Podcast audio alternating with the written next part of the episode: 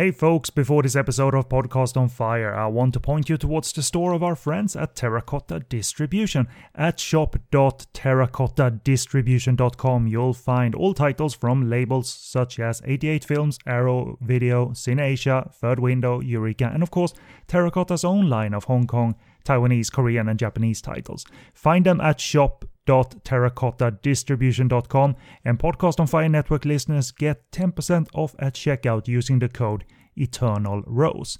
That's capital E T E R N A L, capital R O S E. Eternal Rose, all in one word.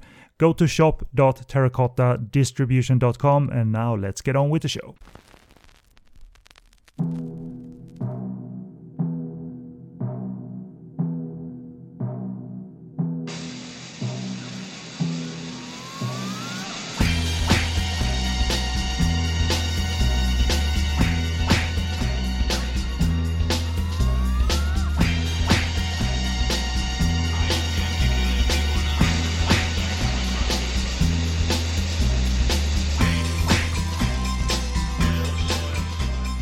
Welcome to Podcast on Fire on the Cub Tiger from Kwangtung versus Master with Cracked Fingers. So let me explain. Because tracking careers is my jam. Uh, but I also love looking at when careers were exploited based on the rise of a performer, however wrong that may sound. But uh, therefore, we find ourselves at an early point in Jackie Chan's career, where he, at 17 years old, got his first leading role in Cub Tiger from Kwangtung, a movie that would have been forgotten had it not been re-edited and had new footage put into it and released in 1979 as Master with Cracked Fingers. So Jackie exploitation was now a thing. My name is Kenneth, and with me is uh, Michael Scott of the Adkins Undisputed podcast. Um, and uh, I'm guessing there's no such thing as Adkins exploitation just yet. Uh, not yet, although there kind of is. He made a movie, I think, in Kazakhstan called No Surrender that he's in for literally like one scene, and he gets top billing on uh, the credits and all the poster art, and everything is him making it look like you know he's the star of the movie. So there is kind of a. It's not like traditional Adkins exploitation like we think with Bruce exploitation, but it is still kind of weirdly exploitative. Uh, the the way they do that with some of the movies that he's been in. Uh, and uh, at least no copycats have been turning up, like uh, like uh, Sam uh, Tatkins or something like that. like, like yeah, the, no no copycats Right, yet, right. no copycats. No, uh, but but that, that that's when you know you're right. I got a copy. I got a clone, the clones of Scott. Uh, we know you as the host of that show, but you're the world's most active podcaster and just launched a new one within the feed, I suppose, of uh, the Adkins Undisputed podcast. And if I'm not mistaken, it's uh, it's Action for Everyone is its title. So uh, I love that title. I love uh, uh, anything that reeks of being inclusive. But uh, why don't you tell us uh, about how that came about and what's that about versus the Adkins Undisputed show? Yeah, so we actually rebranded fully. You know, Adkins Undisputed, for those who don't know, was me doing a, a serious deep dive into Scott Adkins' career, film by film, uh, modeled heavily after you know what you guys are doing here, um, uh, where I do scripted intros, heavy research, stuff like that. Um, over the last couple years, I've become good friends with filmmaker Liam O'Donnell, who directed Beyond Skyline and, and Skylines, and he reached out to me and our other mutual friend, a film critic named Vice Victus and said he wanted to, to do a podcast where we just once a week just kind of shoot the breeze about what's going on in action cinema. It's loose, it's it's flowing, it's it's not intended to be rigorously structured or researched. It's a lot more off the cuff kind of thing and and we talk about what movies we've watched, what movies are coming out, new trailers, news, stuff like that. We named it Action for Everyone because one of the things I had started doing when I was doing Adkins Undisputed was I wanted to try and create an inclusive environment because action let's be honest is a pretty regressive genre. But I had over the years met several women minorities non-binary people trans people who all love action because we can all unite under the joy of watching somebody get kicked in the face. Uh, I mean, that, that's just universal. And so we decided to go with the name Action for Everyone because uh, we wanted to try and bring in people. You know, we've had some guests on Uh, we had uh, our my friend uh, Stefano De La Cuerta on a, a little or De La Cuesta a little while ago talking about how uh, Zack Snyder's movies helped them come to the realization that they were both pansexual and trans, and and how that really in- influenced them. You know, and that's the kind of voice that we want to try and bring. We rebranded the feed because it made more sense for Adkins Undisputed to be a subcategory of action for everyone, and it also frees me up a little bit more uh, because I will fully admit part of the reason that Adkins Undisputed has been on a bit of a hiatus is because I loved doing the project, but I got to where I was starting to find it really restrictive to not be able to talk. You know, I was starting to backdoor in ways to talk about other movies. Uh, and this sort of frees me up, in addition to the weekly podcast, if I want to just talk about any other movie uh, and bring a guest on and maybe just talk about a western or something like that i can do it now under under this bigger umbrella. So it's a lot more freeing and frankly it's a lot more fun to have that that kind of flexibility you know kind of like what you do here where you've got it's all under podcast on fire but you've got your different series that you do uh, like this week in sleaze and stuff like that I, I really wanted to kind of come up with a vehicle to allow me to do that um, but I have to give credit where it's due. This was Liam's idea to do this. He's the one that really put this together. But so far, people seem to really be enjoying it. Um, you know, I know it's kind of gauche to talk about numbers, and I won't talk about exact numbers, but my numbers have basically doubled since we started uh, Action for Everyone. Um, so, you know, people seem to be responding to it, uh, which is all you can ask for, right? You know, you and I talk all the time about you podcast for yourself and you just have to trust that you've got a unique voice and you've got something interesting to say. And if those things are true, people will want to listen to you and they will find you. And so mm-hmm. far, that has proven to be true. Even if it's the umpteenth show that week on a particular hot topic, I always believe that if you have it in you, then do talk about it. If you don't have it in you, then don't. Uh, there, there, are moments. Uh, there, there, are moments like that, like like uh, like for instance, uh, I'm sure you did one shot uh, before you um, uh, not retired the feed, but I'm sure everyone was doing one shot that week, posting reviews, written and podcasts, and that's a um, moment where you realize, well, I'm, I'm, I'm, I'm, I don't care if I'm drowning within a huge feed of one shot reviews. I have something to say.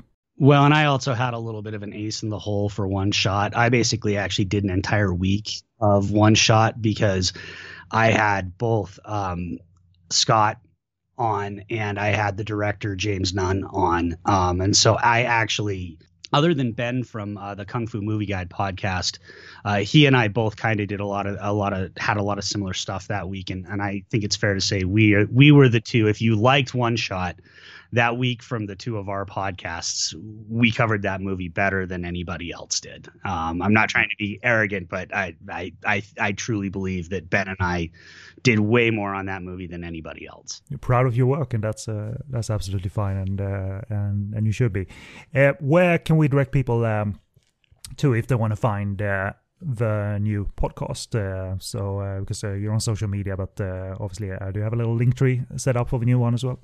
I don't have a little link tree set up for the new one. You can find the podcast. If you already subscribe to Adkins Undisputed, your feed automatically updated. If you didn't, you can find it on any podcast app of your choice. Just search Action for Everyone, or you can go to Twitter um, I, I, haven't updated the link tree yet. I need to do that, but you can go to Twitter and just follow us at A4E. So the letter A, the number four, the letter E, A4E podcast uh, on Twitter, and you'll find links to everything there. Um, we're we're housed at, at, Anchor, so if you just even if you just are having trouble, just search us on Anchor. But frankly, I, I just Googled us the other day, and if you Google Action for Everyone, we come up first, which is awesome. Got to get that SEO action, Kenny. Got to get that SEO action. And you're, and you're probably branded as well, the A4E. That's uh, easy to remember for uh, for idiots like me. So uh, you're you're uh, you're properly branded. You you can fit your brand on a on a badge on a sticker. We actually have posters. We have posters, and and we are going to be doing. We didn't. We're not doing it to make any money, but uh, Liam had a friend of his who did the posters for Skylines do our logo, and he created a poster for us uh, that everybody just flipped out for. And so we're like, well, we kind of do have to do like T-shirts and posters and stickers, even though that that wasn't really like something that we were ever thinking about doing. But the reaction was just so strong that we owe it to the fans, Ken. We owe it to the fans to give them what they want. Excellent, excellent. Looking forward to uh, the empire being built and uh, taking over the podcast world. And you're up there in your in your ivory tower or whatever, just chatting about movies. You know, not changing at all. Sitting there with your golden microphones, granted, but still just chatting about movies. I see that in your future. yeah, yeah, yeah. We're definitely not going to chat. I'm not really qualified to talk about anything else, to be honest with you.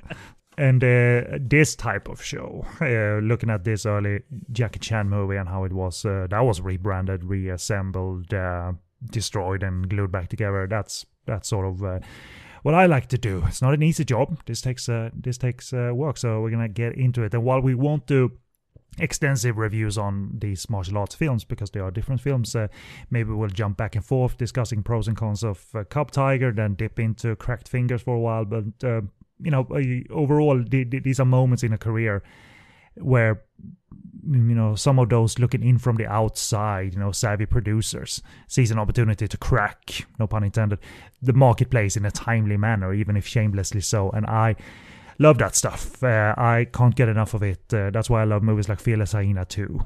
the way that came about shameless shameless but I love that it came about, and uh, even if it's not a good uh, film, and that's a podcast in itself in the future, but it's prime fodder anyway. All of this uh, for podcast uh, discussion, and uh, we'll we will um, discuss the full old original movie and uh, then the emergence of the 1979 recut. we'll talk us on different versions. Believe it or not, there are four different versions to actually discuss in a way. So let's let's get into it and try and make it as clear as we can in audio form. And uh, contact info from our side, really briefly, for all your Podcast on Fire network needs, go to our website, podcastonfire.com. You will find social media links and the link to the iTunes feed and to uh, our uh, Stitcher Radio stream uh, feed and uh, to our Instagram and all that good stuff. And um, I'm going to keep it very short and we're going to take you on a musical journey. Uh, uh, 30 seconds or so of music from the Cub Tiger from Kwangtung, and we're going to be back to discuss that in a short bit.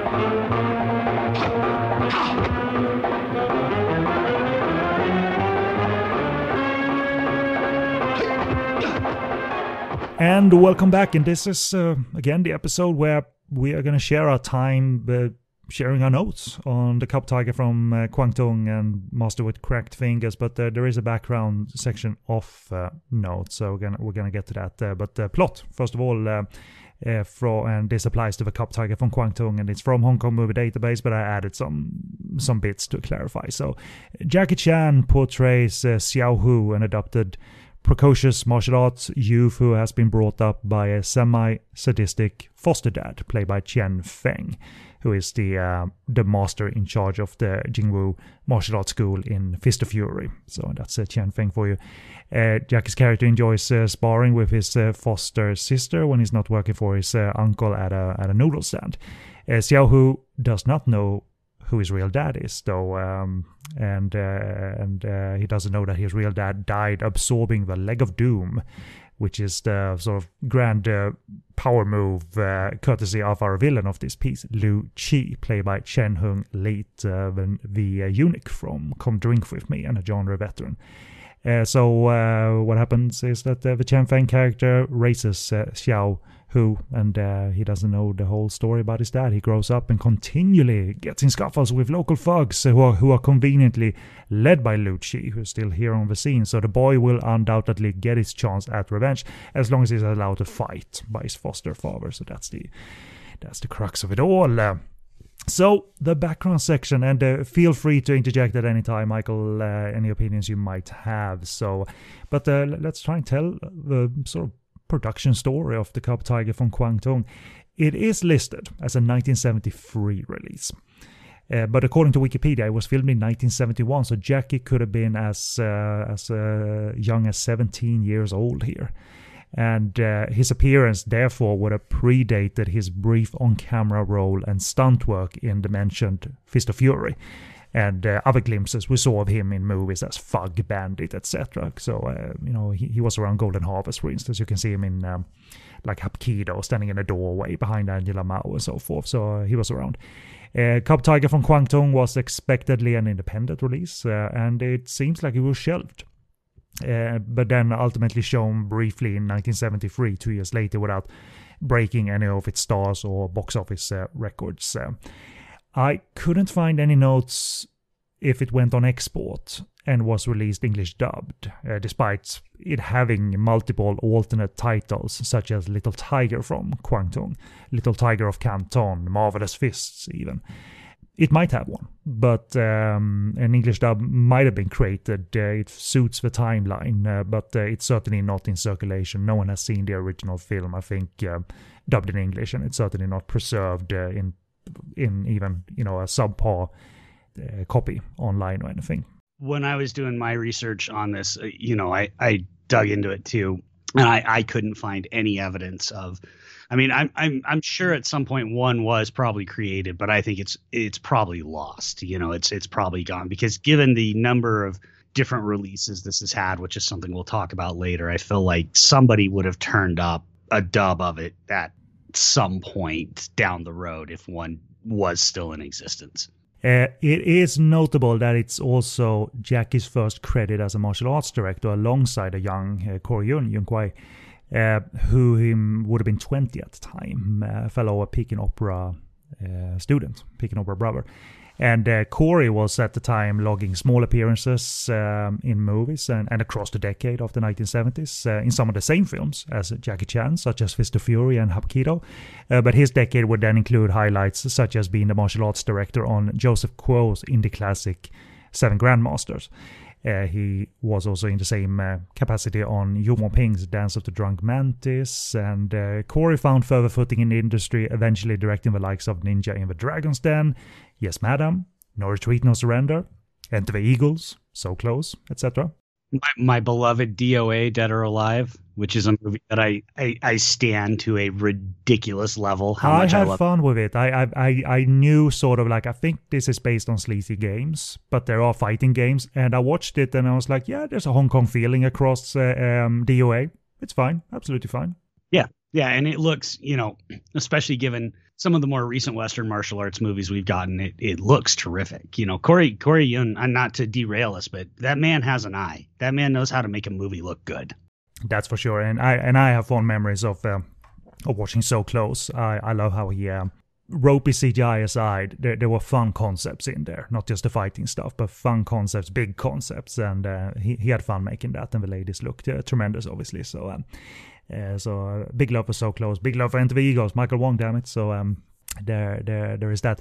There's conflicting reports about who directed the Cub Tiger from Kwangtung, uh, with some sources naming someone called Chu Mu and others, such as the Hong Kong Movie Database, listing a Nai Hoi Fong as director, and he is listed as director on the original print. So if, if we go with that, there there is a list of credits available for Nai Hoi Fong. Uh, he's a veteran of 200 plus films as cinematographer, dating back to 1948, and he directed 10 films um, as uh, director, which seems to be uh, martial arts uh, focused. Um, it included, for instance, the movie The Story of Drunken Master. I've watched it once, um, so I barely remember anything. Thank God I have a site, so I can look up what I thought of stuff. I, I, literally didn't remember if I disliked it heavily or what it was, but uh, d- d- despite the English title suggesting so, the story of Drunken Master, it wasn't a recap of how Simon Yuen's character Sohatji became the drunken beggar, but it was pretty much your run-of-the-mill kung fu flicks that uses some of its cast members well sporadically. As uh, one of many movies that Simon Yuen was in after Snake and Eagle, Shadow, and Drunken Master playing a similar type of character. I've, I've heard some people saying that arguably Simon Yuen overworked himself, or he got overworked by the industry, um, appearing in so many movies as that character, big or small roles, and eventually he died uh, during the making of The Magnificent Butcher, where he was slated to play that character again, but um, ultimately, um, ultimately, you know, uh, uh, n- none of his footage um, uh, remains or survives. So. Nai Hoi Fong also helmed the two Young Hero of Shaolin films uh, from 1984 and 1986, which were featured the character of Fong Sai-yuk uh, that Jet Li has played and Alexander Fu Sheng has played in uh, other films. Uh. so yeah, the Cub Tiger from Kwangtung went away. Jackie's stardom was still several years away. We're here in, in the early 70s. Uh, let, us park ourselves in 1973. But he kept at it during the decade. He got several chances to shine under the direction of uh, producer director Lo-Wei in, for instance, New Fist of Fury, Dragon Fist, Snake and Crane Arts of Shaolin. Uh, even as martial arts director um, in these uh, films, he was allowed to be creative. But the audience were not responding to the martial arts hero as Lo-Wei saw him, including as the new Bruce Lee in New Fist of Fury. And and, and I think I, I I like that run of films well enough. Some clunkers, some are very good, some middle of the road. New Fist of Fury is that is the low watermark. And, and I said on the show, I wouldn't have been surprised if we never saw Jackie Chan again because there's no promise there. Problem is, New Fist of Fury in one version is two hours, and that's like 40 minutes too long. Uh, so if you can get, uh, get your hand on the Blu-ray that features like the 80, 90 minute version, it helps. You know what I mean? But uh, I don't know if you remember anything from New Fist of Fury, but uh, if there was anything like, oh yeah, here's promise. But to me, it was just like, nothing of this suits him. And now you're doing the wavy floaty hands like in Fist of Fury. Don't do that. Yeah, the one of that run that I that always stuck out to me is the one that that most I was kind of like, you know, like I did as everybody did when when Jackie broke big. Um, or or when we discovered him, you know, here in the U.S., you go back and all you could get was this non non bootleg were these Lo-Wei movies, you know, and uh, they even re-released them and rebranded them and stuff. And uh, spiritual kung fu was always the one that sort of stuck out to me as the one where where I I really and again it's been decades since I've seen it. So if I'm you know, if people are listening and they're like, "Man, spiritual kung fu is awful," it might well be. I don't remember much about it other than my feeling of that's the one that I I really sort of felt like okay I can see again the Jackie that he's gonna become here. He does some kind of cool funky hand moves and stuff in it that that you know again that unique way that he moves that nobody else does but there's definitely some not great. I remember Killer Meteors being pretty awful too. But yeah, he's again, not in it that much. He's in it for three scenes. He plays the baddie. It's a Jimmy Wang Yu movie, really, and and, and a complex wuxia film uh, at the same time. Not particularly memorable, but not. Uh, you can't sell it on um, on on the notion that oh he stars in it. He doesn't. Uh, spiritual kung fu is fine. It's uh, dopey. It's goofy. It's got uh, ghosts in tutus, and uh, but, but the action is fantastic, uh, and it's good goofy fun, um, even if it's uh, really woeful as well. But um, you know that's on Blu-ray as well, and it's. I think it, I, I know you well enough. I think it will be a fun enough rewatch, and you, you'll probably be you're probably right about what you. Um, what you thought then that there, there are moments here and um, uh, it really turned out well, but not working for director producer Lo-Wei because uh, Jackie Chan, as you all know, he went on a two picture loan deal to Seasonal Film Corporation and everything changed. Snake and Eagle Shadow and Drunken Master, Kung Fu comedies, firmly broke the mix of Kung Fu and comedy with record box office returns. Uh, and then Jackie came back to um, f- finalize his uh, contract with uh, Lo-Wei after that. But uh, what happened in the wake of all this, you know, you got tons of productions uh, happening and shot with Jackie Chan like heroes. Not saying clones, but Jackie Chan like heroes. Uh, and a comedic bent as well two movies. And some of these movies, as we discussed, even starred uh, Simon Yuen, Yuen Siu Tin, in the legendary iconic beggar character design from Jackie's breakthrough uh, films. Um, so we, we, we sort of uh, saw producers uh, taking rain and making sure to cash in. And when, now we see the emergence of um, producers looking back as they look ahead. As they always do. As they always do. Meaning that there, there's an old untapped source here, an old movie that no one knows that we can do something with that they did. So because in 1979, a film opened called Master with Crack Fingers on the original print is crack and not cracked. So we're we're, we're going with that. It makes us snicker, and uh, we're 12 years old, but. Uh, still, th- that's the original title. and it starred Jackie Chan, Simon Yuen, and Dean Shek. Uh, but the newly branded superstar here in 1979, Jackie Chan, had nothing to do with it. He did not provide any uh, newly filmed participation. However, his 1971 or 1973 debut uh, had something to do with it because what Crack Fingers did, it used footage from the Cub Tiger from Kwangtung, combined it with newly filmed footage with Simon Yuen, Korean um, martial arts actor Kwan Young Moon, Dean Shek, and a Jackie Chan double, or several. And uh, the producers chucked about half of the footage from the Cub Tiger from Kwangtung and began to reassemble a product bearing themes and content of Jackie's breakthrough films, Snake and Eagle Shadow and uh, Drunken Master. They hired Simon Yuen to reprise a variation of his old master character in those films. They shot a backstory with uh, Jackie's character being trained as a child by the old man, and occasionally had Simon Yuen interacting with the old footage where he sits in bushes and watches the old movie essentially. So it's the it's a sort of Godfrey Ho technique. yeah, we got we got to pause for just a second on that because that that is just you know we'll probably talk about it more, but that is just mind blowing the way that he does he's in completely different locations at times when they're doing this. You know like jackie will be fighting on like a beach and and uh he'll be in simon yuen will be in like a forest. Um it is the true proper spirit of these like exploitation cash in movies in that they don't even care about anything resembling continuity or or editing flow or narrative flow or anything like that. It's it's the old Ed Wood uh, quote, at least from, from, from the film. Like nobody will ever notice that filmmaking is about the big picture. But yes, we would notice that, and we do. Maybe in the old cropped version, we wouldn't have noticed uh, the the switches uh, between old footage and new footage. But now we have crack fingers in HD, and now it's all evident what they're doing, for for better or worse. Uh, and the greatest sin of all in terms of what they provided for Crack Fingers, uh, they, they, they, shot new footage, as I said, and the greatest sin of all, a 15 minute comedy gambling scene with Dean Shek was inserted to bump the local flavor on and commercialism. He's in Snake and Eagle Shadow and Drunken Master and tons of kung fu comedies, uh, uh, Dean Shek. Yeah. So um, we'll, we'll get to talk about that. They also set up a fighting technique in Crack Fingers uh, that involves a blindfold. So that's how you hide your uh, double. An additional finale was uh, conceived therefore with a Jackie Chan double shot in shadows. He has the blindfold on while he's fighting, and uh, wh- while it's not a slightest in any way like a good retake of the largely unknown uh, original film. Uh, I mean, it has possible new action scenes, cr- crack fingers, but to to stand with and stand master with cracked fingers, you really need to love the aspect of producers squeezing money out of a hot thing, and I do. I'm sorry, I'm going to hell, but I do.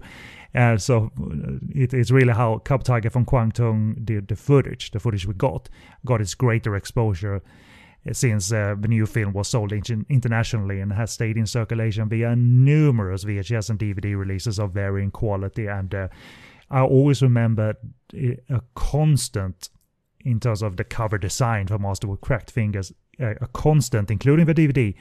They always used a, a shot from Wheels on Meals, not even from a kung fu film, but from Wheels on Meals, like a sweaty Jackie Chan, probably doing the finale with Benny the Jet.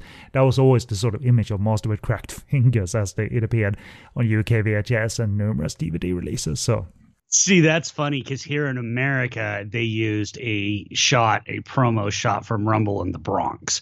That's what I always think of. It's him. He's got that. He's got in Rumble in the Bronx. He's wearing that black like uh, muscle shirt, and uh, that's what they always used here in the U.S. on those covers because these all oh, a huge wave of this obviously came out after Rumble in the Bronx hit it big here and you know was number one at the box office and and really finally properly broke Jackie through. So all these cheap cash-ins, it, it feels like they used uh, whatever promo stuff they could get from Rumble in the Bronx over and over and over again. Yeah, look, look at anything like the 36 Crazy Fists, um, which uh, speaking of exploitation, it was always sold as a Jackie Chan film, but he appears in it via sort of secretly filmed the behind the scenes footage of the opening. He came in for a day to choreograph like the opening demonstration of the 36 Crazy Fists. And then you have the like Jackie punching through at ya, black t-shirt, 36 Crazy Fists on VHS and DVD, starring totally him for a minute. So, so yeah, I've uh, I've seen that technique, like uh, Fantasy Mission Force, starring Jackie Chan punching through black T-shirt. Uh, so, so yeah. D- uh, does that mean that you, um, even if you've forgotten, uh, do, do you think you watched this uh, recut at some point in the 90s or you always avoided it because its rep was like, don't? Oh no, I watched it. I wa- I mean, I I watched I watched everything. I'll plug this at the end, but I actually I, I wrote an article just a, a couple of weeks ago, as the time of recording on um for Neon Splatter on Jackie conquering Sundance and seeing Rumble in the Bronx at, at Sundance. For those who don't know, I live in Salt Lake City, Utah, the home of the Sundance Film Festival. And even before that, I had been acquiring Jackie movies. But yeah, I mean, I, I got my hands on everything I could. I saw, I saw 36 Crazy Fists. I saw Master with Cracked Fingers, uh, Master with Crack Fingers. Sorry, credit where it's properly due. Um, they they go you know i saw fearless hyena too. Um i do not have the affinity for that movie that you do primarily because i am a weird guy who will argue that i think fearless hyena is better than both snake and the eagle's shadow and drunken master. Do not at me people who are listening. You didn't go with the like fight me uh, sort of cap to that. It's like a don't don't. I'm a sensitive guy. Don't. but so I, I, I remember getting a VHS two pack. It was Fearless Hyena and Fearless Hyena two, and I watched Fearless Hyena and was just blown away. Like the training scenes in that movie are insane. Um, and then watching Fearless Hyena two and going, oh. And in reality, you were sort of rewatching Spiritual Kung Fu at points because they reused footage from Spiritual Kung Fu for Fearless Hyena two.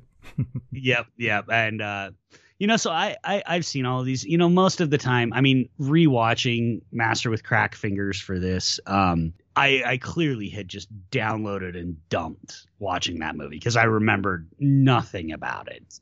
You know, and that's what I did with a lot of those Jackie movies. Is just the only one that I really have any clear memory of is is Fearless Hyena 2 again because I was just so angry watching it immediately after Fearless Hyena. Yeah. Uh, it shouldn't be double built, really. It shouldn't be. No, no, it, it should not be. Uh, it's not doing anything, any any services. Um, because it's almost so bad it makes you retroactively think less of Fearless Hyena. but um, yeah, I, I, absorbed all this stuff. I took all, I, if I saw Jackie's name, I, I just I watched it uh, until a certain point. I, I think I got a little wiser, you know. And what was funny is there's some semi classic Jackie movies that I haven't seen because I think I had OD'd on the cheap Jackie knockoffs and the Lo Wei movies to the point. So like I have never seen uh, Dragon Lord or Young Master. I, I, I those are two that have just missed me. Dragon Lord is one of my favorite uh, Jackie Chan movies. It's it barely has any fighting action in it, but it's got the physical dexterity that just makes your your jaw drop and then you got a painful stunt finale. But uh, re- really if i can encourage you to, to to watch it go in watching it for the entertainment factor not for the fight factor. Uh, for for the ouch factor eventually. It's a fantastic little movie. And and those are just there too because the other problem is is right around this time I also discovered you know I sort of as I was absorbing all this stuff over five years or so that I prefer modern action based Jackie like as opposed to period piece Jackie because at the same time I was discovering Jet Li and really enjoying his, you know, Jet Li and Donnie Yen and really enjoying their period piece movies more than I sort of enjoy Jackie's, which is the, really the only reason I haven't watched Dragon Lord and Young Master yet. Um, is just simply because I like, you know, police story Jackie more than period piece martial arts Jackie. But that's just a, you know, like I'm an old we were all making this shit up as we went along, right? We were all just trying to get our hands on whatever we could get our hands on circa 1992 or 1993 when we were trying to find all this stuff. And so you just you watched whatever you could. And so I'm certain I watched Master with Crack Fingers, but uh, I I did not I had purged any memory of it until you made me watch it like four times for this podcast. well, well, uh, I watched a variation of all of this four times. Uh, Mikey only had to do two variations of this. To be to be fair, unless he rewatched uh, the two feature edits I gave him twice. But uh, yeah, so yeah, over the years, not only has a rough print of the original Cub Tiger from Kwangtung emerged, uh, f- first on Japanese DVD. But also the fact that, as we just touched on, that this film has four versions essentially.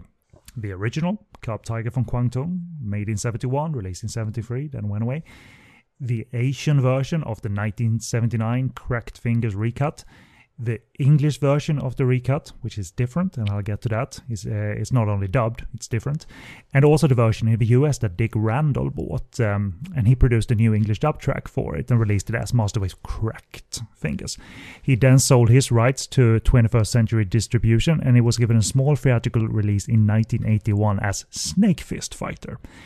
Uh, it got a sweet trailer in the process. I'm gonna link to this, but look, look it up right now if you like.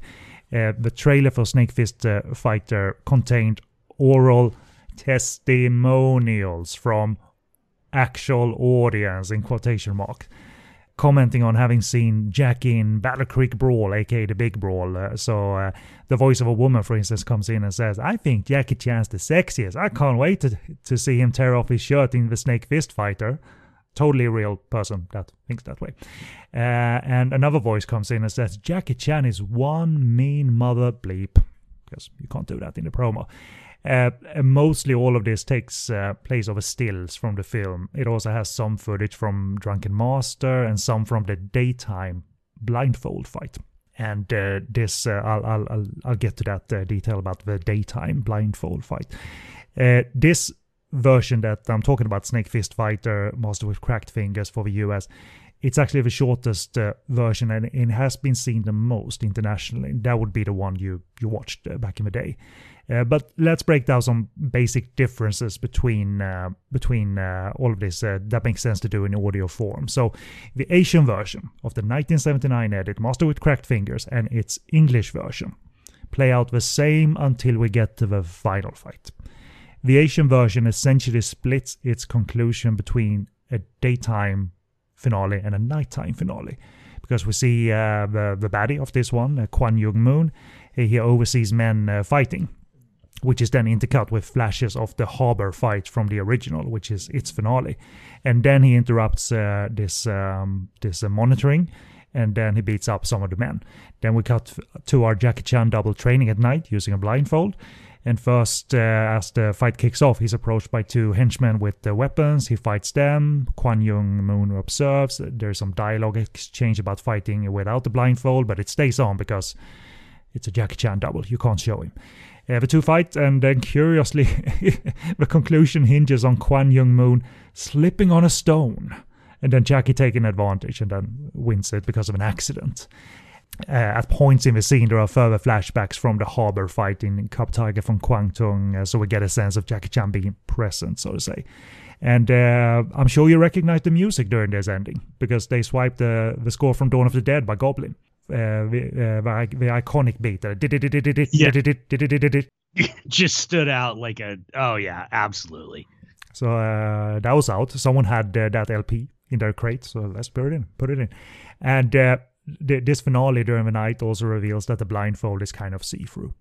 that's what I'm like. He can he can see through that thing.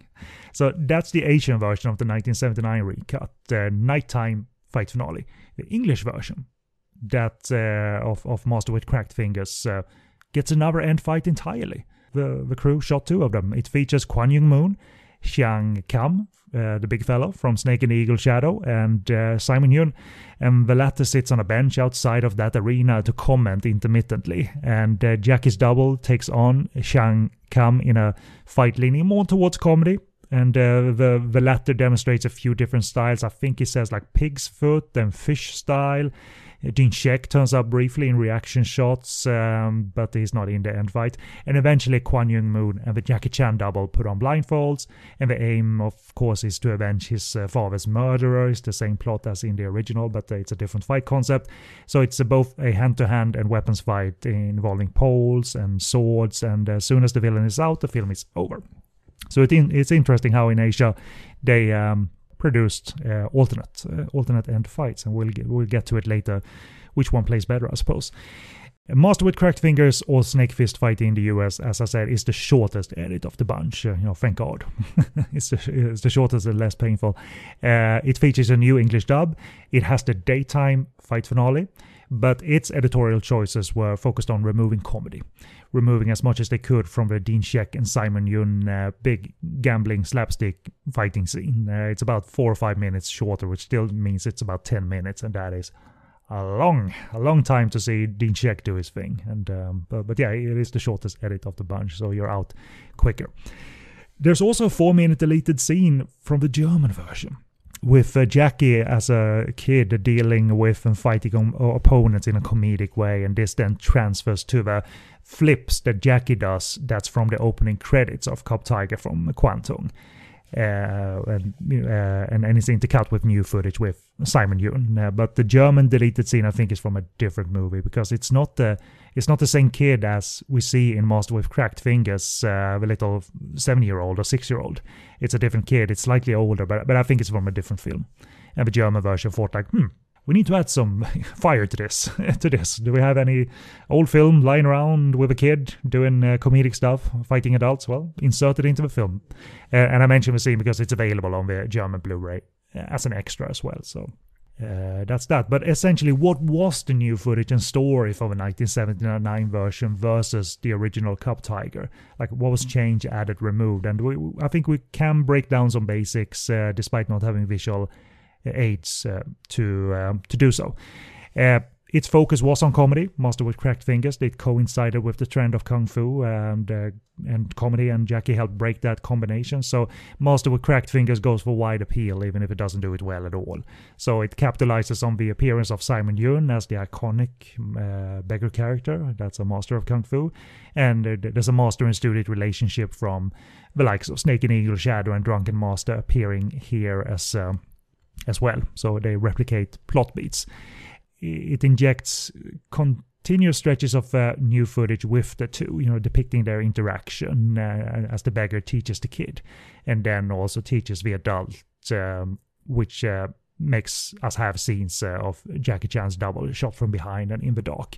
And it's mixed with slapstick in the extended cameo by Dean Shek, as we said. So all this again meant that about 45 minutes were ejected from Cub Tiger from Kwangtung, but um, the the two versions still shares content to a degree and uh, tropey plotting. Uh, it has added uh, added elements. Um, and and another uh, villain, um, and Jackie's character works towards avenging his father. That's the similarities. But some of the things we lost from Cub Tiger from Kwangtung is actor Han Kwok Choi's Little Frog or Pickpocket character.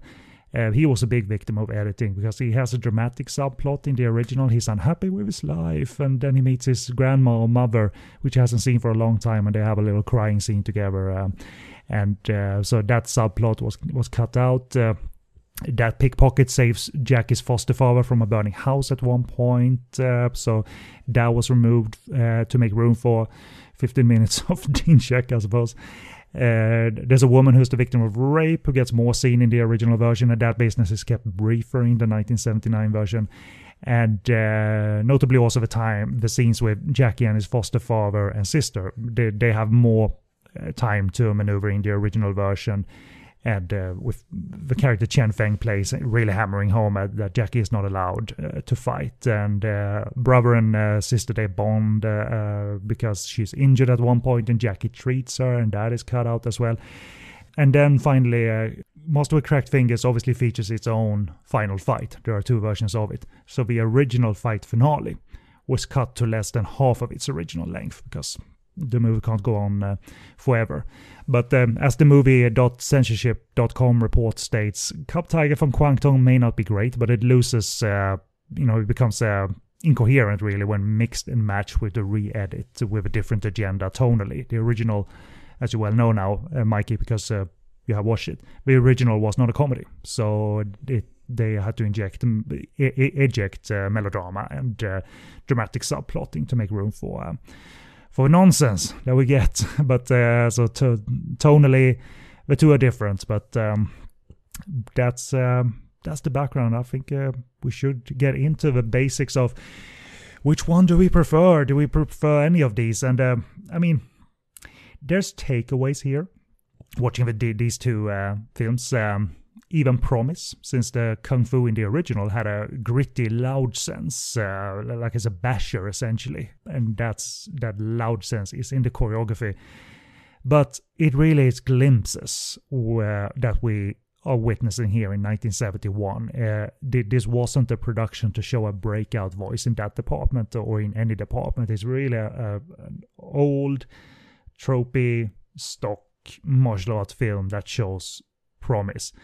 But it's way better than Master with Cracked Fingers because that is all over the joint as it's been, you know, reassembled and duct taped together. So if if, if I were to say anything, well, it, it it's a better watch. The Cub Tiger from Kwangtung versus Master with Cracked Fingers, but it's certainly not a hidden gem. So so why don't we throw it to you? Uh, do, do, do you have a do, do, have you made a determination that you prefer one over the other?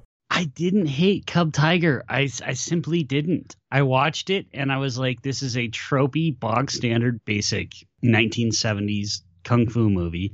But it's, I think, actually a relatively, I wouldn't say it's a hidden gem, but I think it's a relatively effective tropey bog standard 1970s kung fu movie where you are like you said it's elevated by glimpses there's a scene where the one that stands there's two big scenes that stand out to me one is where jackie's foster father is throwing uh, potted plants at him and jackie is catching them and putting them down and he ends up catching one you know with his feet and you're like at 17 years old he's already like you can already see his brain thinking about how can I do this differently? How can I make something unique here? I mentioned it earlier. I think the thing, one of the most amazing things about Jackie is nobody moves like him. You know, I, I what I love about all of those the brothers from the the the uh, Peking Opera School that they, they they came out of, you know, him and uh, Yu and and Sammo and Corey Yuen and uh, Yuen Wah, they they they all move in such distinctly identifiable ways, uh, and it, it, so that if you just saw silhouettes, you'd be like, "Oh, that's Jackie and that's Yuen Wah." And even at 17, Jackie still moves like that. I, I thought that was, you know, that was kind of just fascinating to see. I will also admit I I did actually fist pump uh, you know, this is a spoiler, but you know what? It's Cub Tiger from Quang Kwangtung, what, whatever. Um, where you know, of course, you mentioned in your plot synopsis, the whole thing is Jackie's not allowed to fight, and and at the very end, uh, the harbor fight, which is the finale, and we'll talk about you know how it's not in the new ones. Tien Feng's character finally is like, "Xiao Hu, fight!" and Jackie just immediately goes off and starts kicking the crap out of people. Like, I'm sorry, I am a simple man with simple needs in life, and that filled that for me. Switching over to Master with Cracked Fingers, whichever version you're talking about, I found it to be borderline insufferable to watch. um, I, I, I thought it was just really. Uh, I guess if I had to pick one version, I think the Asian version is probably the best because I do think that nighttime fight, the the the daytime fight in the English version and the international version is one just filled with awful comedy. It should have been cut in half, really, uh, and and just had the Chan double and Kwan Young Moon as its sole concept. Yeah, absolutely. And so unbelievably slow in its choreography. You know, I, I, get a lot of pushback sometimes from people where they're like, well, I don't like old school kung fu because it just looks like a dance and it just looks like they're doing motions. Well, when you watch a good one, it doesn't matter. When you watch something like Five Deadly Venoms, and yeah, you can see it's highly choreographed, but they're moving at such a pace and it's undercranked a little bit and, and everything. This was just slow. This looked like I feel like a kid's karate class hmm. or a kid's kung fu class, you know, doing katas basically. Like I, I thought that fight was just, and then the comedy was just, uh, uh, just totally blanked on his name, but the comedy with the guy from Drunken Master was just so totally, and the dub was atrocious. Yeah. Um, I, I, mean, it, it's the manifestation of uh, that producers. Uh, they see dollars, but uh, that doesn't mean they crank out quality as like uh, not all not all producers and directors could give us um, good imitators. Some could, but uh, the the genre really turned into largely a, a one of um, imitation and um, capitalizing, and that means you can't spend time being artistic necessarily. Uh, so that shows up in Cracked Fingers for sure. It's interesting, by, by the way, that you talk of uh, Jackie Chan moving. One of my takeaways is that he's so young here, he's fresh out of Peking Opera School, so he does an awful lot of acrobatic work here. Uh, the, the, those multiple flips that he does during the opening credits of Tiger from Kwangtung, that Cracked Fingers restructures into uh, be, be, uh, because the credits pause right in the original. So that's when they insert simon yuen to say something. Uh, do that technique and then they continue using that footage from eight years earlier uh, so I, I, think it was rather neat to see him do these uh, multiple flips and tumbles uh, or, or whatever to really show off his, his physical prowess because that wasn't really the focus of his martial arts choreography throughout the decade uh, to to replicate these Peking opera moves or anything. So I thought that was really really neat to see that uh, he was uh, at the top of his game physically, and uh, that's his training. This one feels more like a Jackie Chan movie than a lot of the movies that he made in the 70s, to be honest with you. I was really kind of surprised about that, that he almost regret. You can almost see, you know, because this comes out right around the same time as Fist of Fury, and and then obviously Bruce Lee takes off, and you can almost see the regression here. Like he already knew the type of star that he wanted to be at the age of 17. You can see it in this one. And then he has to regress and try and be this Bruce Lee knockoff. And he and he went away for a while as well. He he went to Australia to work with his um, father, I believe, and then he uh, got uh, sort of coaxed back to um, to Hong Kong to like just try, just work, just continue. Your break will come, and it certainly certainly did. But uh, he um, he was discouraged uh, after a few years of doing this. This one does, you know, for people who haven't seen it, if you do see it, you can see a Jackie Chan movie in there. It does feel like it, uh, which was, I did not actually having, you know, vague recollections of Master with Cracked Fingers. I, I went into Cub Tiger with the lowest possible expectations. And I'm again, I'm not going to go as far as to call it a good movie or a hidden gem or anything, but I was actually just quite pleasantly surprised. It's a full movie, an actual movie. yeah, yeah, it's got narrative arcs, and you know, and and I really think one of the big mistakes that they make with Crack Fingers is cutting out that pickpocket. You know, cutting his role way way down because he's sort of the moral narrative arc of the movie, right? He he's the one that gives us our pathos and our emotion throughout the movie, and uh, and they cut him down for 15 minutes of Dean Shek yeah, 1979. Damn it, that was the right choice.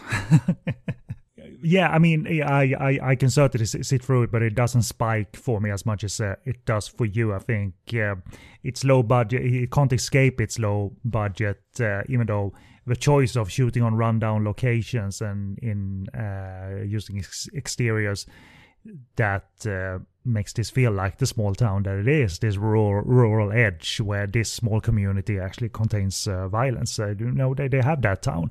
They have a town street, uh, but even in HD, there's no way to escape a low budget. It really feels like an indie movie, and it, it it never really transformed the film into a good gritty, where you know a small time. Uh, the small town containing big crime and even death uh, rearing its head, uh, it really never became effective uh, for me. But you know, even the likes of the seasonal films that Jackie, uh, where he bro- broke through in, where he had his breakthrough, they look like this. So it doesn't mean that this look is the kiss of death for a movie or anything. You know, it, if you provide effort and skill and a fun narrative or a serious narrative that engages, then it, does, it doesn't matter if uh, your movie is uh, an indie uh, shot on standing, uh, broken down uh, uh, locations or anything. So um, it's a negative here. I can't get into it that much, but it's not a negative trait automatically. Anything that uh, not everything can and should look like a Shaw Brothers uh, film on on on uh, on on fakey uh, movie town streets anything. So.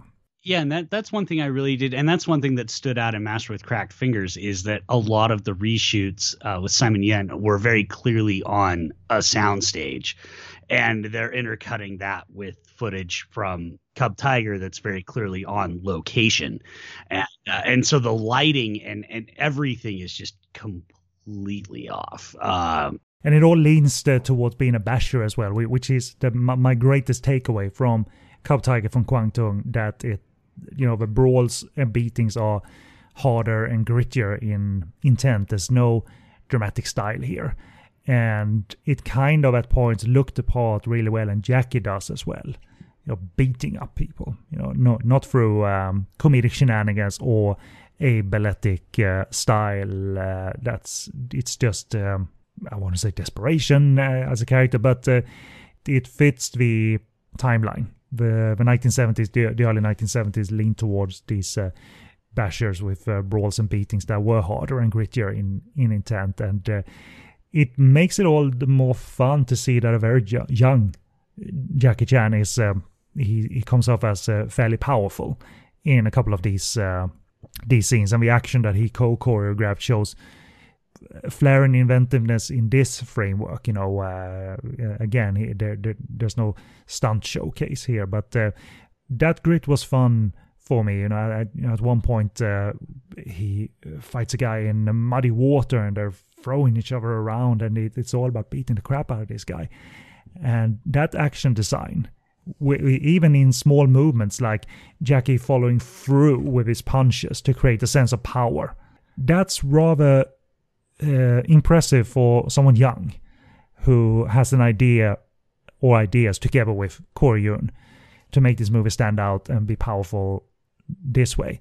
You know, it's a stock and trophy film, but the action aspect, even in this very battered print with barely any color in it, really stood out in a positive way. I've always liked that I could take away that from Cub Tiger from um, Kwangtung, and even even if I don't connect to the drama in in between, but um, I think that uh, that aspect stands out. If that was something you uh, you thought of, that this uh, leans more towards um, uh, loud and powerful brawls rather than balletic kung fu. Yeah, absolutely. You know, and and again, I don't want to like oversell the movie in terms of my reaction to it. If this wasn't a historical archive that we're we're viewing through the lens of 50 years of history, it, it wouldn't stand out. It wouldn't be that impressive. But knowing what we know now about Jackie Chan, you know, it, it, I find this one to be fascinating in a way that a lot of his other earlier movies just aren't. You know, and, and you know, you mentioned how it's a brawler, and it, it made me think of uh, how he looks in something like Kirk Wong's Crime Story, where again, mm-hmm. that's the thing with Jackie. When when you know, we always think of Jackie as this comedian, but when he decides, well, back in the day when he decided to go serious, he could be convincingly powerful as a you know a guy who's just a beater who just beats people up. Yeah, um, definitely you know and, and and you do get that sense here. There's a he's got a real rage in this movie that i think is is is pretty impressive. I mean again he's 17 years old in this. And even if he would have been 19 it, uh, like it would have still been impressive yeah. you know uh, because he's a new performer. He really is and uh, it's his first lead role. Uh, that's a lot of responsibility even on a cheap ass production you know and he doesn't look like a kid. Like he looks like an adult. I mean, he does not look like what I would expect a 17 year old Jackie Chan to have looked like. Yeah, he's been shaped um, as a man and uh, close to adulthood, and so certainly physically at his peak, and um, and uh, all of that. And the the be uh, to, to further sort of elaborate on that, that the action beats are kind of interesting when he leaps into action, breaking up the rape scene that step is interesting and powerful because he goes from, you know, I can't fight because foster father says not to, but morally I need to step in here. And those young creative instincts are very interesting to see. I, I wrote in my notes, and I, am sure this only makes sense to me, but if you need to complete 10 steps towards a, a great fight scene, their choreography completes like three or four, even five good steps towards a great fight scene. Their instincts are very well developed even dramatically because in, in that scene someone is being raped and he wants to step in and he does. And he doesn't step in mildly. He steps in with with power. And that's a good uh, he's always on, already on his way to understanding uh, the drama and fight scenes combined and how it needs to work for audience to, to react of course. Uh, to do it centering around a rape scene isn't necessarily the most classy choice to evoke drama, but uh, that's what this movie does, and it has some nudity as well in that scene. So it wanted to play to a crowd, even an early '70s crowd. That uh, there's uh, there's flesh in this movie as well. So those uh, glimpses, even in this battered print, they're, they're they're they're nice to take to heart. And and there, there are some hard and lengthy exchanges between Jackie and Chen Hung Lieh during the finale that are really um, interesting to see as well. They're, they're, they're fast and they're powerful and uh, and they feel hard as they should. It's a bit of a lengthy finale, granted, but uh, still uh, there are some positive notes for uh, for those uh, fight scenes, and most of that was only shown in glimpses in Master with Cracked Fingers because you couldn't tag another fight finale when you've had a fight finale. It's one of the more odd choices they, they, they were, I guess, stuck with in Master with Cracked Fingers. Well, we have the originals finale. That needs to be shorter because we need to add a new one. But I, you, you kind of get as an audience member, don't you think? Well, we, we, when you get the sense of, yeah, that was the fight finale and they're not done. Sometimes that's not a good uh, structural idea. But these are the makers of Master with Cracked Fingers, after all. So, you know, good ideas aplenty. We uh, there's not. yeah, the the one thing I will give credit to Master with Cracked Fingers too is I don't know who the editors were, but hats off to them for doing the job that they did do, not in terms of a narrative, but just in terms of, you know, like you mentioned, the opening credits pause and and them having the foresight to say, okay, so we'll we'll put Simon Yuen in here to say, now do this move, you know, to make it try and flow as seamlessly as it could. It doesn't work, but I, I, you know, you and I both edit podcasts, which isn't even on the same level as editing film, and we know how hard editing can be. So, I, as I was watching it, I'm like, well, I do have to give a little credit to the editors here because they they completely rearranged a lot of this in ways that isn't atrociously bad. Yeah, I agree. I agree. I mean, uh, I think it might be more noticeable in widescreen HD, and maybe not as noticeable back in the day when you when you bought or rented this, uh, because uh, may, maybe the, the, the the quality of the footage uh, had similar color and similar yeah similar right. degradation, so maybe it didn't look that uh, uh, terribly dissimilar. But but yeah.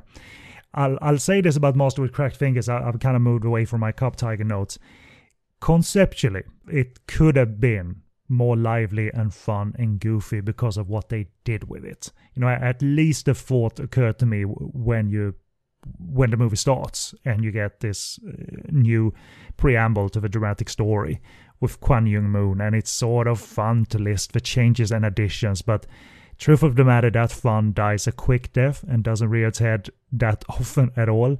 Uh, even though I think this has better action at points, but we have to wait for the better action uh, to occur uh, because it does occur during the finale. So that f- sense of like, oh yeah, there's the new footage. That's kind of goofy that they combined old and new. Th- that sense of fun and entertainment did not carry me through this movie at all. So, um, you know, pulling a dull movie apart and fucking with it and duct taping it back together, it's appealing to me conceptually, but you need to do it really well for me to stick with it for for for 90 minutes of this cut and paste uh, stuff. Uh, Kwan Young Moon, by the way, um, if uh, anyone has seen the Eric Tsang movie The Loot, uh, he's in that uh, very exemplary martial arts uh, martial arts film. He's South Korean, so um, he's certainly uh, talented. Uh, he's uh, training and cracking uh, uh, jars here at the beginning, and then occasionally appears in like five seconds. Uh, I don't know if you noticed this. It's so fast. They insert him for like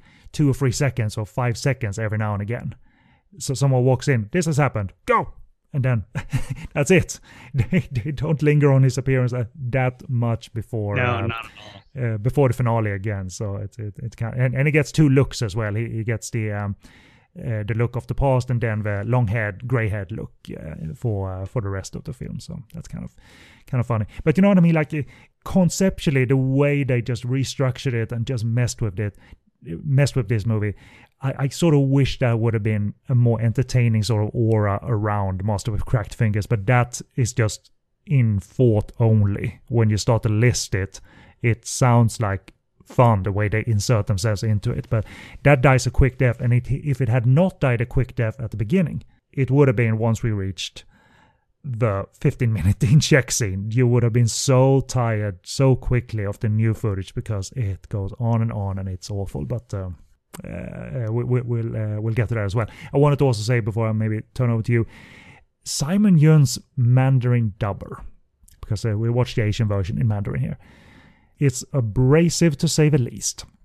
Simon is performing it calmly enough. He's the quirky beggar. But his dubber is raspy and nearly shouts all his lines.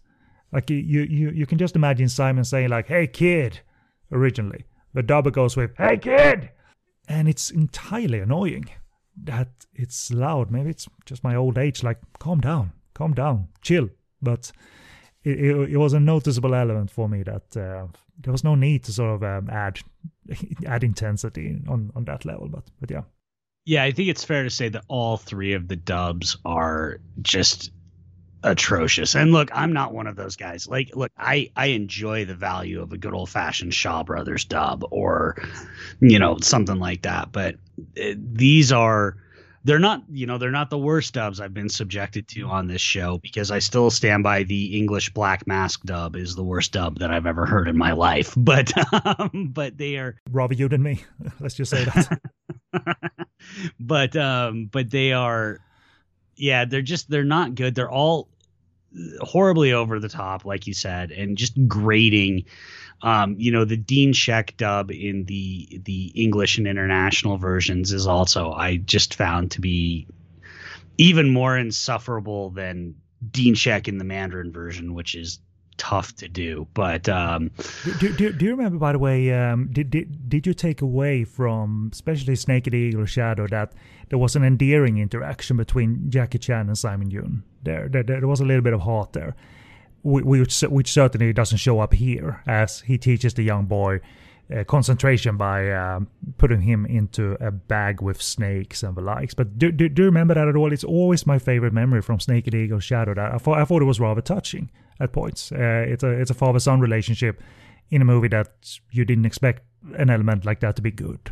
Yeah, no, I I agree. Uh, I I do, and and and that's the thing. It's hard to blame Simon Yuen here because I mean, obviously this is a paycheck for him, right? Like this is a a cash in paycheck for him, and he was hot property, and he's doing what he does. Uh, but yeah, I just think, and again, it's these retroactive re-edits are always just so. I'm with you. I, I have the affinity for them because I think they're so fascinating, but they're they're also just they're almost doomed from the start because think think about being an actor trying to be in this. You know, I almost think there is a that is part of the reason that the last fight kind of comes alive is because that's entirely new footage for everybody, right? They, and, they don't so, rely on anything like Cub Tiger from Kwangtung didn't have a nighttime finale to to insert in there. It's uh, it's their their their new concept on display. Yeah, and and whereas for the rest of the movie, he's got to like watch a scene of Jackie Chan and pretend like he's interacting with this guy who's not even there. Um, that's that that can't be an enviable position for any actor to be in, right? Like you just the, the, this your craft is not going to be at its best when you're working under those circumstances.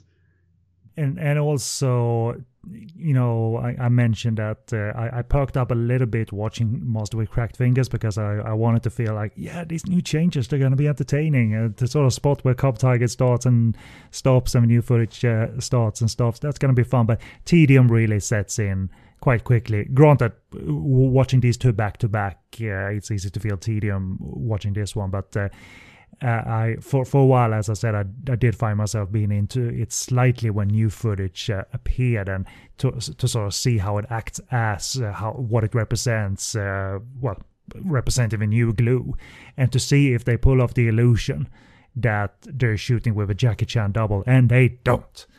Uh, I don't know if it's more obvious now in widescreen and HD, or if it was obvious to to your 1992 eyes as well that that guy isn't Jackie. The guy they're shooting from behind in the dark never shows his face and his hair is different. Like there, there's really no good effort on display here to sell us on the illusion that oh yeah, look at this new scene with Jackie Chan. He's man. He's blindfolded. That's totes Jackie. Uh, I don't know if you have any memory memory of or or just a memory of a feeling that this doesn't seem right. I mean, I definitely have memory that it doesn't seem right. Uh, very much the same thing. Uh, my memory of watching Fearless Hyena too. You know, it just doesn't feel right here. Like there's. He's got glasses and a fake mustache on. Something doesn't feel right. well, and like here, yeah, I mean his his physicality, his build, again, you know, being the big action nerd that I am, and the guy that that you know is literally sort of built his entire brand on doing things like analyzing choreography and and physicality in actors. Like he doesn't even move. You know, at least with the best of like the Bruce Lee clones, the Bruce exploitation stuff. You know, like movies like Dynamo or something like that. You get people that actually move, and they they've spent so much time, or or you know, even in modern era, Danny Chan has spent so much time modeling himself after Bruce Lee. He moves and looks like Bruce Lee. This guy doesn't move the slightest like like Jackie. He doesn't look like him. He doesn't move like him. And I, I find it fascinating that we keep referring to him as this guy because none of the credits, nothing that I was able to find, even says who he is. Uh, I don't, I have no idea. It's either someone completely unknown or no one has been able to spot who it is. It certainly doesn't look like Biao or anything. Biao is uh, double people and even double Bruce Lee in Game of Death, but it certainly doesn't look like they used him or anything. It looks like a, a couple of unknowns. Yeah, and, and Yuen Biao is on on Wikipedia. He's listed as an extra in this. Uh, yeah, but he's, he's, he's also, in the original Cub Tiger from Kwangtung. It's the it's the uh, advantage of HD that uh, he's uh, so, uh, him and Moss again from the Peking Opera School. They're fighting henchmen in Cub Tiger from Kwangtung. Super young as well. Uh, so he's definitely in it as a fighting extra. Yeah, and I, I to- actually totally missed him in that. Um, but it's definitely not him. I like it, it's it's clearly not him. Um, doing the uh doing the doubling of Jackie. Even with a blindfold on, you can sort of say like one, it doesn't look like Jackie. Two, it doesn't look like anyone we recognize from the crew that uh, did these things around around these times. Uh, in in some of these movies, you you can s- sometimes spot even when they double Jackie very well that yeah, Yuen Biao, that was him and you know for a second and you you, you sort of know uh, if you're a veteran viewer or even if you're not a veteran viewer you might be able to spot like yeah that's uh that's you know i've seen that guy let's uh, address uh, we're not quite done yet uh, i don't care if this runs uh, long it's uh, it's our duty damn it to document cub tiger and cracked fingers and then be done with it so and one thing we should never watch again is the is the dean Shek scene dean Shek is someone who knew his role very well during this time on-screen performer, obviously co-founder of Cinema City. We owe a great debt to what he brought to cinema as a producer, not necessarily as a performer. Uh, but he knew his role and assignment very well. And uh, during Kung Fu comedy, he um, he acted up a storm for for a couple of minutes each movie, you know, which was annoying enough. But here we get a full reel almost of the perceived, I say perceived sellable element of uh, wacky stuff, kung fu and comedy. And Jackie Chan's double is in this scene, and it's it's my only belly laugh watching this movie. I love how Jackie Chan's double, who, who's cropped out anyway, because they, they shouldn't show him, he's thrown off the screen by Simon Yuen. he's thrown behind a screen. You know, when someone cha- uh, a screen where someone changes their clothes, I suppose. he's just thrown out of the scene. I I I laughed so much at that. That's a choice uh, they, it seems like they didn't didn't need to have him there at all, but um, they they still did what they did. So that's enough of that. He's totes in the movie, but we give you Simon and Dean. So there's a game gambling fighting scenario here, and you get so numb so quickly listening to the grating hoarse banter of Simon Yuen's dubber versus the high pitched dubbing of uh, Dean Shek, and there's continual nonsense of Mahjong Fist and comedic choreography with Dean Shek versus a, a Finn Simon Yuen double. He was an older man. He couldn't do kung fu through and through. He was doubled. And on it goes. On it goes. And Dean Shek is hit on the head. So there's slapstick uh, like that. He's force fed a pipe. He's fought it on, I think. Or I just imagine that. Uh, and there's lots of perhaps wordplay about circles and gambling vocabulary, but nothing of this reeks of clever puns or writing. It's just awful and extended. At one point, Popeye the Sailor Man theme crops up as Dean Shek has been fed medicine. W- what it is, Mike, is it's a content in one of three or four Dean Shek appearances in kung fu comedies. And it's it's awful most of the time when we just get the the three or four minutes we get with Dean. But here they devote almost an entire reel of him, and it's whatever charm I, f- I thought the cracked fingers insertions represented, you know, the new footage, that's just gone. I hate everything now and everyone should die because they did this. And it's in a completely awful 15 minute se- sequence. Uh, and I blame it all on Dean Shek. I love Simon too much to t- too much to to blame it on the Elder. I'm not going to, but it's an awful scene, and I hated every second of it. well, uh, tell us how you really feel, bud. Yeah. Um, I, so you know, it's funny. Uh, obviously, my introduction to Dean Shek was A Better Tomorrow too, and I'm not the biggest fan of Hong Kong uh, and Chinese comedies, and so I haven't really for all the the Hong Kong cinema that I've watched, I haven't really delved too much into the comedies. So in my mind, Dean Shek was always just the guy, the very cool, awesome guy from A Better Tomorrow too. I know some people don't like that performance, It- it- love it's a it's a dignified performance. Goes a little bit off the rails when he loses his mental uh, faculties, but uh, otherwise it's a very dignified performance. Uh, it's not bad at all. And in fairness, all of A Better Tomorrow too kind of goes off the rails a little bit. That middle section of the movie. But so when he passed away last year, I tweeted out that I was like, ah, R.I.P. to a legend, and I had a, a, a bunch of people, not not not like attack me or anything, but just point out that like they don't they weren't fans of Dean Shek, and I didn't even realize this was kind of a thing. And then I watched this scene, and I was like, oh my god, this is one of the most insufferable 15 minutes that I have subjected myself to in a very, very long time. The dubbing, like you said, is awful. It grinds the movie to it has no narrative purpose really whatsoever in the movie. It, it just it, it's so blatant it, there. it's something about like one of the f- things I forgot to mention. The the the uncle that cooks at the noodle stand.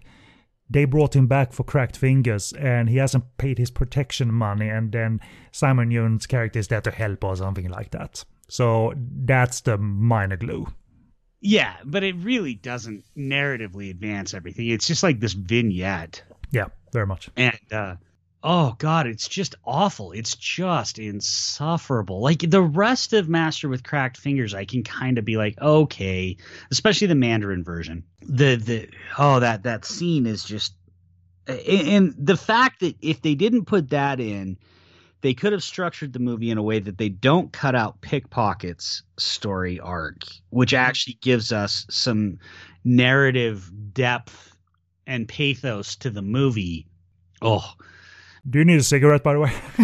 no, I'm okay. But I, I was no, I, I was watching, you know, because I watched Master with Crack Fingers, and then you sent me like, like you did say, you didn't make me watch this four times. You made me watch it twice and a couple of movies. But then I watched the two versions you sent me twice, so I still watched it four times. But I was watching the cut of the uh the Dean Shek scene that you sent me from, I believe, the American version where they they cut out. they cut it to about three or four minutes. Not that you notice it because it still You goes on for notice long. It was still awful. I was still just I was dying watching it. I'm like, how is this still going on here? If there's a reason that I am maybe more fond of Cub Tiger than I should be, it's not in an insignificant amount because it does not have Dean Shek in it. Other movies, I'm thinking like there- there's in, stuff in Dirty Ho and certainly other uh, Ping movies where where there are uh, confrontations at uh, at tea house tables or even gambling tables where there where there is very creative and uh, conceptualized choreography as people try to get to each other and gain an advantage, uh, whether they're uh, they're playing, but they, as a matter of fact, it's playing disguised as fighting, and it's very intricate and cool. Uh, but but this isn't it. They're they're just trying to get a sellable element going here. That uh, they- they know the new people went to kung fu comedies, so I guess this is it. So just just do your thing, and uh, yeah. So so it, it's not uh, you know intricate, and uh, it's just a, a time waster, and um, and you you get numb, and uh, you don't want anything to do with uh, Dean Shek ever again. You know, bless him, he's gone. But uh, this is not the legacy. It really isn't the legacy. No, no, no. It it it is it is you know, you know me. I always try when I whatever movie I watch, I typically try and always pull the positives out. I, I I'm a positive. Well, I'm not a positive guy. I'm a very depressed, negative guy in real life. That's why when I talk about movies, I try and be positive, and uh, and I try and pull the positives out when I'm talking about a movie. And but for that scene, I think I could pull out quite a few positives of Master with Cracked Fingers. But that scene so wipes out any other goodwill. Not that there could be goodwill on a cheap exploitation cash in, but you get what I'm saying. That scene so wipes out any positive vibes that I might have about the movie that it it makes it really hard. And he wasn't great in Snake and Eagle Shadow, but the, as that um, instructor of the kung fu school that torments Jackie, and then Jackie gets his revenge after he's gained skill structurally, I'm very much on board with that. Uh, not that it's hilarious. It's a supporting role for a reason, so there's only like intermittent snippets of um, Dean Shek is there for, and we're supposed to hate him, and we're supposed to cheer when Jackie gains an advantage over him, and that's re- really you, you shouldn't overextend it and certainly not place it in a 15 minute chunk. So there, there, there is an argument for how you use a broad performer like Dean. Uh, and Snake Eagle Shadow is a good argument for yeah yeah this kind of works structurally it kind of works and uh, but the movie has other ideas and Dean Shek isn't its main idea but for a while here it seems like Master with Cracked Fingers uh, their main idea is Dean Shek and that's uh, and, and it might have spelled like market research says that if we put him in in the movie for five minutes we're gonna make X amount of dollars but what if we put him into it for 15 minutes? Can you imagine the amount of money we're gonna make? But it, it's obviously a, an ill idea to a 10th degree. So let's move on from that. Uh, let's. Uh, I'm gonna round off my notes with uh, by addressing uh, the fight finales, I suppose. After the uh, the little we get of the Cub Tiger from Kwangtung end fight, because it isn't this movie's end fight. After the finale, Kwan Young Moon addresses Jackie. You know, after that end fight, he speaks from. The other side of the harbor to him, and that's a solid enough illusion, but it's structurally odd. illusion that they're in the same movie, but it's structurally odd that that that wasn't a finale. We're gonna get the finale. We're gonna make another finale. So a training montage and a new night finale awaits because blindfold technique needs to be paid off. They've set it up so they need to pay it off. At points, it looks like the acrobatic double for Jackie has uh, similar looking hair, at least. You know, at, at least it looks like. Uh, the same hair that uh, Jackie would have uh, to a degree, but now it strikes me. I'm basing that note that on the fact that it looks like Jackie's hair circa 1979, so therefore it isn't actually good.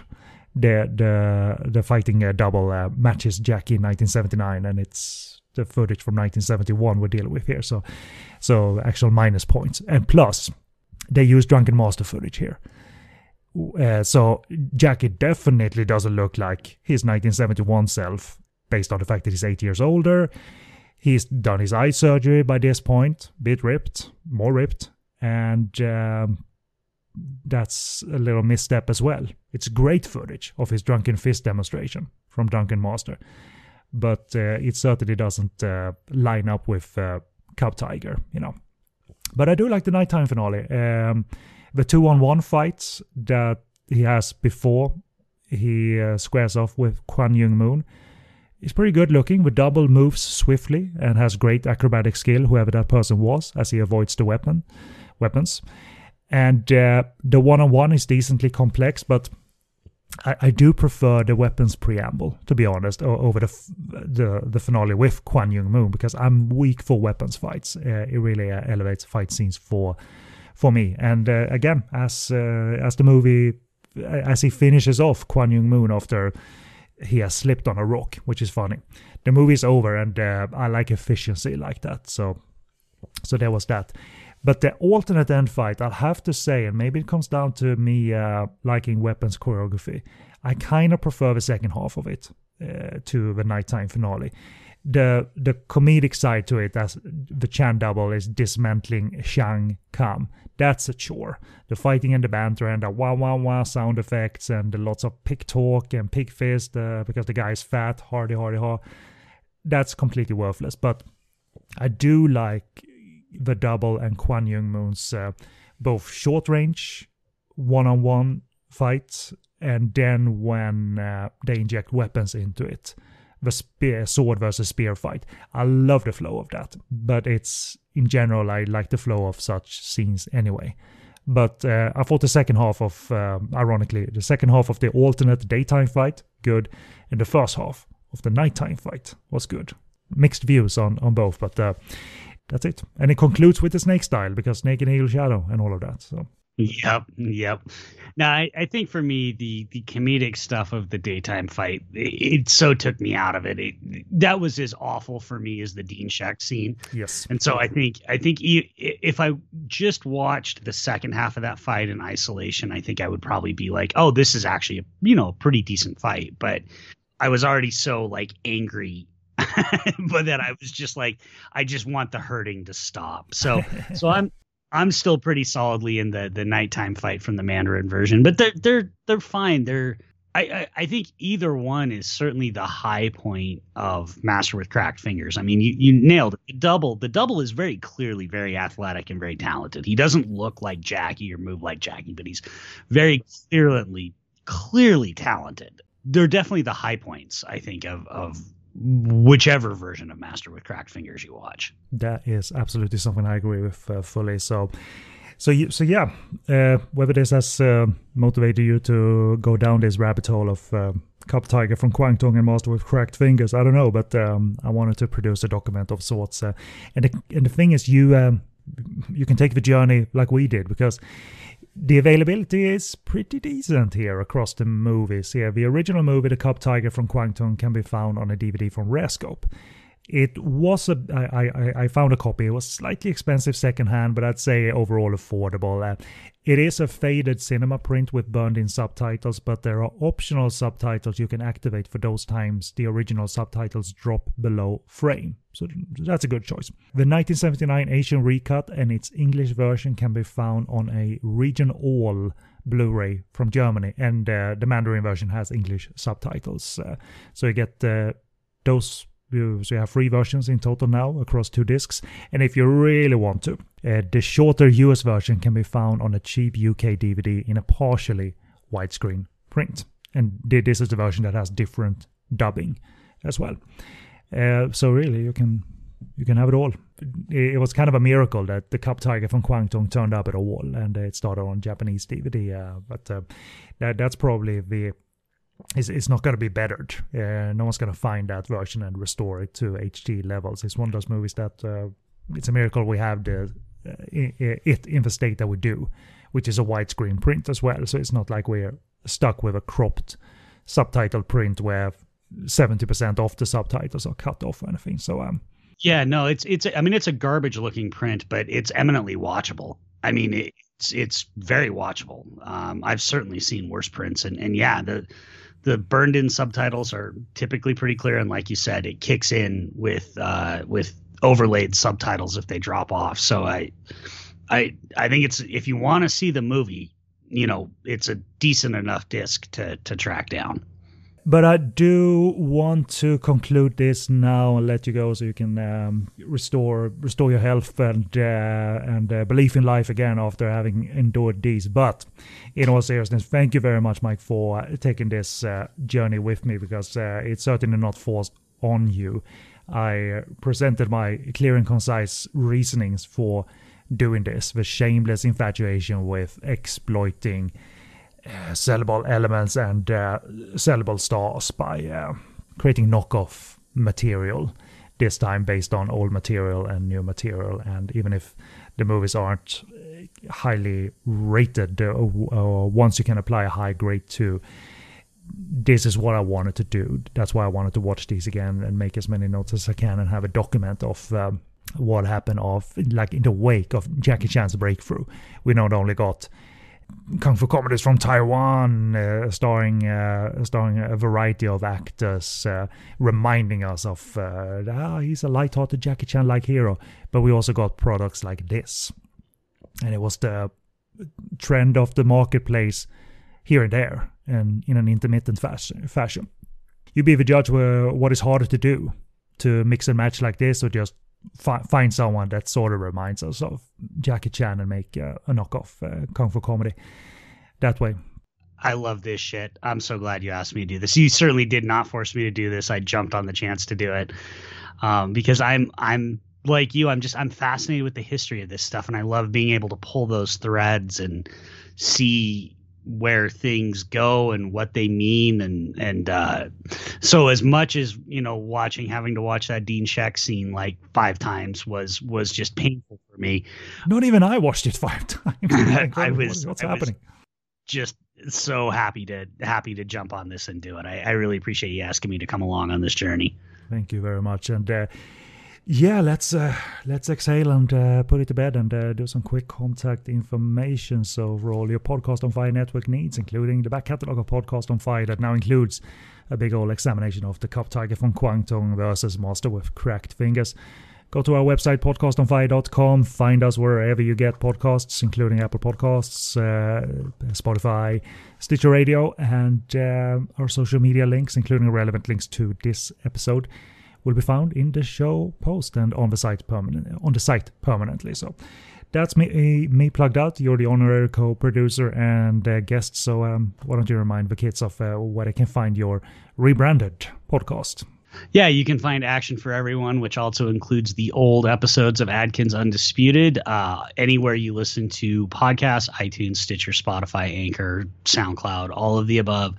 Uh, you can follow me personally on Twitter at Hibachi Justice and on Letterboxd at Hibachi Justice. You can follow the show uh, on Twitter at a4E podcast. Uh, and then I did mention it earlier. Like I said, I'll just shout out a few weeks ago, uh, neonsplatter.com. I wrote an article about 1996 when Jackie Chan conquered the Sundance Film Festival uh, by premiering Rumble in the Bronx there. It was a personal memory of being at that Sundance and seeing Rumble in the Bronx at that Sundance and what that meant to me as a Jackie Chan fan. Um, so, uh, you know, again, neonsplatter.com. Check that out if you guys want to read that. Uh, I'll make sure to uh, I'll make sure to place a link uh, for that. And uh, ironically, or not ironically, but the, the, sort of the connective tissue, the one movie that that really kicked off my uh, Jackie Chan fandom was Rumble in the Bronx. watching it on on VHS, and the local VHS, thankfully, it was the new line version, expectedly. But uh, what I didn't expect uh, was that uh, without any fanfare on, on, on the cover or anything, they put out a widescreen print on VHS. So, so I was like, that's cool. I can, you know, it seems like a very fair experience here. So, and and I still like it. I own a couple of uh, couple of versions uh, of it. Got a cheap laser disc of it, and it's always fun to watch um, Rumble in the Bronx. I, is that common or not so common that they debut uh, genre films like that at Sundance? Not common. Um, typically, horror they debut. You know, like the Blair Witch Project premiered there, Hereditary premiered there. Jackie premiering a movie like this at Sundance was a pretty big friggin' deal uh, in 1996. Um, you know, that's kind of what I wrote about. Uh, you don't usually find a ton.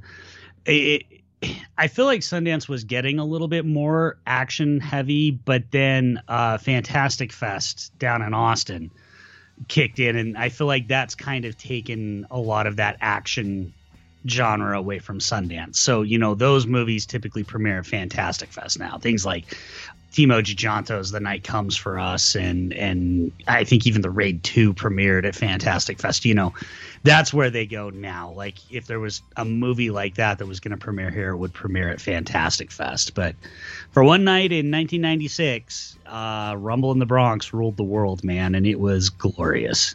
And, and obviously we're, we're going to point the uh, listeners to it, but uh, just to give a little uh, tease. Um, yeah, because I, have read it, but I, I I've forgotten actually. Was he present? Was Jackie present to to to present the movie?